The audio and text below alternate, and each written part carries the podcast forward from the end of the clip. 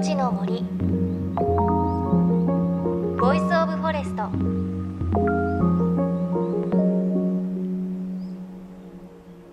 おはようございます。高橋真理恵です。11月22日は二十四節気の小雪小さな雪と書いて小雪です。いよいよ雪がちらちらと降り始める季節。実際北国ではすでに雪が降ってきていますよね。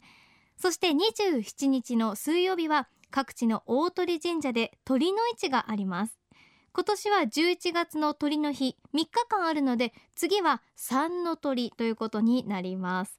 我が家でも毎年祖母が熊手を鳥の市で買ってくるんですがまだ今年新しいもの見かけていないのでこの27日水曜日の三の鳥に行くのかなと思っています。あの酉の市って24時間やってるんですよね。いとことかはあの会社の帰りちょっとご飯とか食べた後に寄って熊手を背負って帰ってくるそんな姿も見て取れます。さあ皆さんは酉の市で熊手買ったりしますでしょうか？JFN38 局を結んでお送りします。命の森 Voice of Forest。この番組は森の頂上プロジェクトをはじめ全国に広がる植林活動や自然保護の取り組みにスポットを当てるプログラムです。各分野の森の賢人たちの声に耳を傾け森と共存する生き方を考えていきます。さて今週は JFN38 局が一丸となって取り組むクールウッドジャパンプロジェクトをお届けします。日本の木木材を上手に使った生活。各地の森林や木材の魅力を FM 各局がさまざまなワイド番組で紹介。命の森では各局のレポートを月に一度お届けしています。今日は秋田県の取り組み FM 秋田のレポートです。さあそして今回は木材利用ポイント PR 大使として乃木坂46の生駒里奈さんもスタジオにやってきます。実は秋田県出身ということでぜひ生駒ちゃんの森体験も聞いてみましょう。命の森 Voice of Forest。今日も最後までお付き合いください。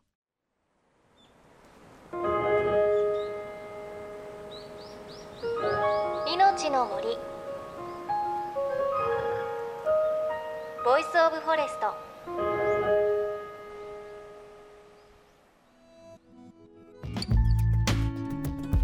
命の森 Voice of Forest。今朝は JFN 各局が日本の木を使った生活や森や木材の魅力を紹介するプロジェクト Cool Wood Japan Project をお届けします。さあそして今朝私の真正面にはこの方がいらっしゃっています。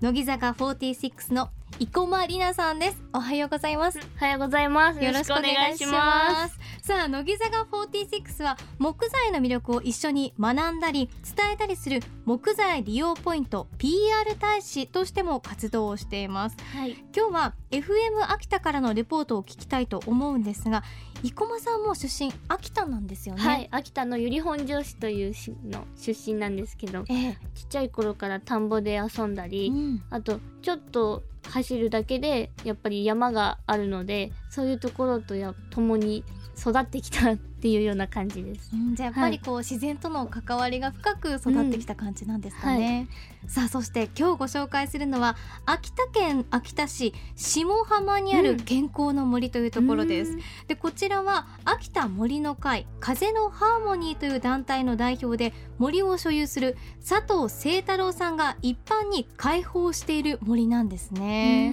で佐藤さんお医者さんたちとともに20年以上前から森林と健康をテーマに森と触れ合えるさまざまな活動をしているんうです、ん。さあ今日は FM 秋田宮野沙織さんのレポート生駒さんも一緒に聞いていきましょう、はい、この日は健康の森にたくさんの子どもたちが森の探検に集まっていました。どんぐりからからどんぐりか。相手にはまってさ大変土壌が出てきてこんにちは坊ちゃん一緒に遊びましょう。どんぐりコロコロ喜んでしばらく一緒に遊んだらやっぱりお山が恋しいと。ナイトは土壌を困らせたあのもともとどういった思いで、えー森を子どもたちや大人の皆さんに、えー提供されていらっしゃるんですか？えーとね、あの森林と健康というテーマで、であの子どもたちに自分が小さいかった頃のね山遊び森遊びをね伝えたいっていうかして一緒に遊びたいというそういうあの思いでやりましたのでやっぱり山村の文化森林文化っていうかねそういうものを子どもたちに伝えて森と仲良くしてください。木や草やあの小さい、ね、あの森にいる動物だとか虫だとかねそういうものはみんな人間と一緒に生きてるんだっていうことをね遊びの中でねしていただきたいと、うん、だからやれとか教えるとかじゃなくて自分で体験しながら森との付き合いをねできたらいいなと、うん、そういうことです。毎日のように、えー県内各地からさまざまな、えー団体の皆さん小さい子どもから大人までこの森にやってきていろんな活動体験をされているようなんですがそんな子どもたちや参加される皆さんの感想ですとか体験している様子を見て日頃どう感じていらっしゃいますか？えーとね、今、後であのここに今日参加してくださる、ね、あの方々から聞いていただきたいんですが私はそういう人たちから森の大切さと森のいろんなものを、ね、逆に教えていただいてるっていうか特に子どもたちは新鮮ですからいろんなそういうことに体験した時にね子どもとの笑顔を見ながらねそれを判断していくっていうか帰ってきた時の声を聞いてくださればあの森の素晴らしさっていうか人間が作り出せないねこの自然の力を少しでも知っていただければありがたいなと。ということでインタビューですけれど後ろで子供たちね、うん。楽しそうに遊んでる様子伝わってきましたね、うんなんかあのこ声だけで聞いてるんですけど、うん。もうなんか本当に可愛いちびっ子たちが遊んでるのがすごい想像できて、はいはい。さあこちらの健康の森は主に2歳から6歳の子どもたちが年間3000人ほど遊びに来るだそうです。で子どもたちだけじゃなくて一緒に大人も森に入って、森にそうなんです。保育してもらうという目的で活動をしているということなんですね。でこの森で遊ぶのに遊び道具とかあとルールはないんだそうです。ほ森に入ればうん。子どもたちは木に登ったり、うん。あと崖を滑ったり水たまりで泥んこになったり自然と自由に遊びを作り出すんだそうです。またあの、うんうん。一緒に付き添っているお母さんだとかあと先生には、危ないからやめなさいということは言わないようにお願いしてるんだそうです。なるほど。佐藤さんは森の中の危険なことも体験から学んでいくものだと話しています。付き添うねお母さんたちも保育園の先生も、うん。この日ばかりは子どもたちが思いっきり遊ぶのに任せていたみたいなんです、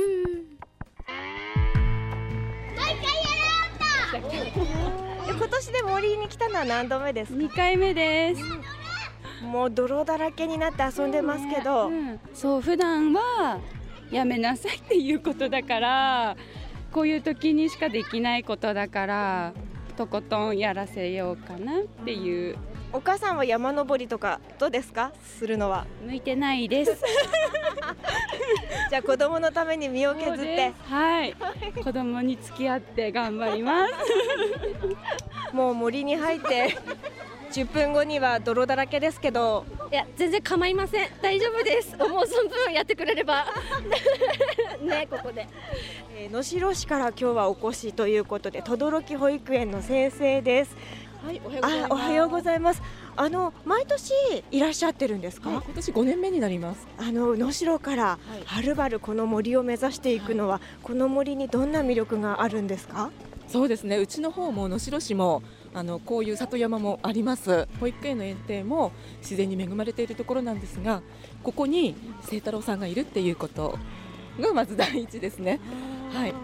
毎年親子の方々参加されてどんな感想を先生にお伝えされてますか？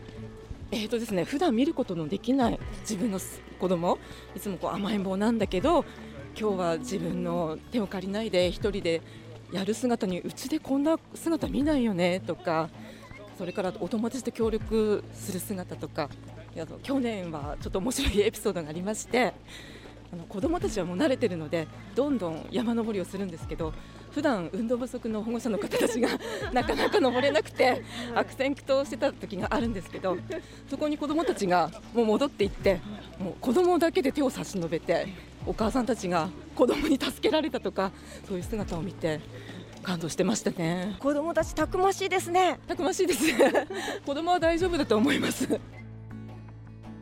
ことでね本当に森で子どもたちが成長する様子伝わってきますよね、やっぱりなんだろう小さい子って吸収が早いから、うん。その分成長も早いんだなっていうのとあとお父さんお母さんもきっと普段は見れない子供の姿をたくさん見れてもっと一石二鳥が増えたのかなってうん。思いますね。本当そうですよね、ちょっと秋田に帰った時に行こうかなって、行きたくなりますよはい。ね、結構やっぱ都会にいると、うん。思いっきり体を動かすって言ったらまあダンスとかいつもやってるのでそうなんですけどやっぱそれとまた違った、ね、自然の中で動かすっていうのもすごい楽しいのでちょっと行こうかなって思いました。うん。はい、さあ最後に子どもたちの感想です。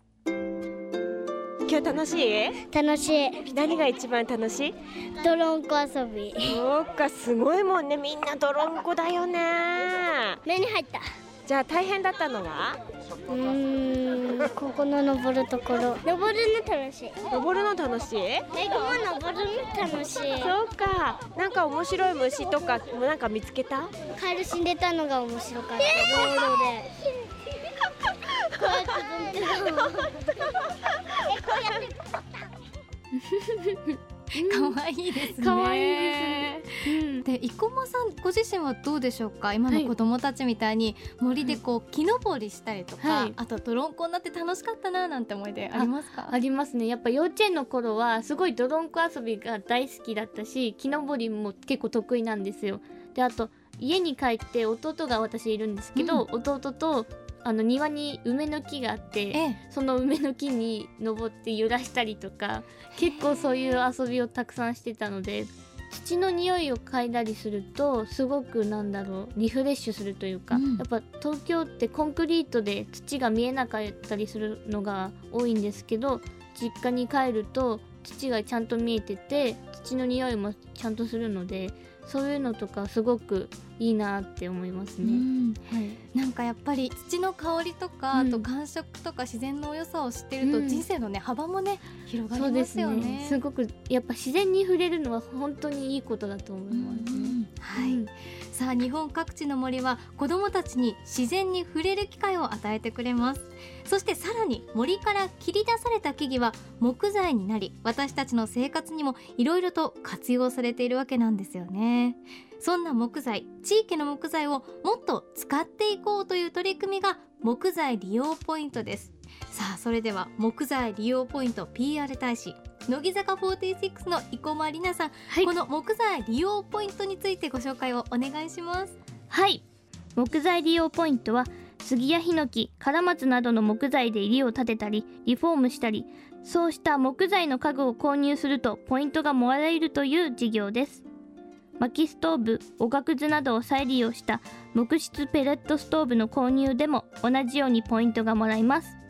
そしてポイントに応じて地域の美味しい農作物海の幸商品券などに交換することもできます地域の木材を利用することによって森を整備して大事に守ったり林業だけでなく農業や漁業の振興にも貢献していこうという目的でこの事業は行われています詳しくは木材利用ポイントでぜひ検索してみてください。よろしくお願いします。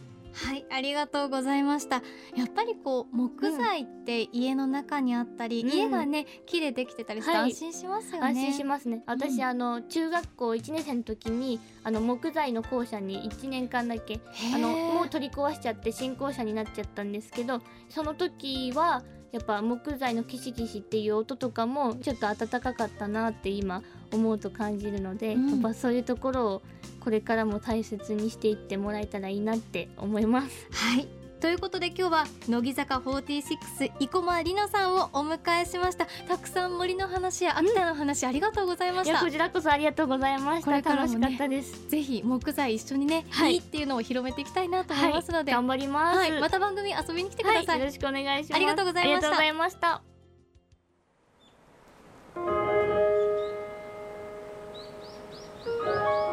ありがとうございました。命の森。 Voice of Forest。命の森 Voice of Forest。今日は乃木坂46生駒里奈さんと一緒に Cool Wood Japan Project をお届けしてきましたがそろそろお別れの時間です。ねこの秋田県の健康の森魅力的ですよね。遊ぶものもルールもなくてその場に行って遊びを考えて子どもたちすごく楽しそうでしたよね。でやっぱり印象的だったのは子どもたちが普段お家にいると甘えん坊な子も森に行くと、ね、やっぱり助けてもらえるものもないから今日は一人でやる姿を見ましたっていう声聞こえてきましたがやっぱりそう森とかに行くと自分で遊びを考えて助けてもらえるものもないからどんどんきっと子どもたちも成長していくんでしょうね。うん。なんかこの健康の森親子ともども成長できそうですごく魅力的だなと思いました。さあこのクールとジャパンプロジェクトでは JFN ジャパン FM ネットワーク38局それぞれが各地域の森の情報や取り組みなどをご紹介しています。詳しくは Cool Wood Japan Project の特設ウェブサイトをご覧ください。今日ご紹介した FM 秋田のレポートもポッドキャストで聞くことができます。命の森のホームページにも Cool Wood Japan Project のリンクバナーありますのでそちらから簡単に見ることができます。命の森 Voice of Forest。お相手は高橋真理恵でした。命の森の森ボイスオブフォレスト。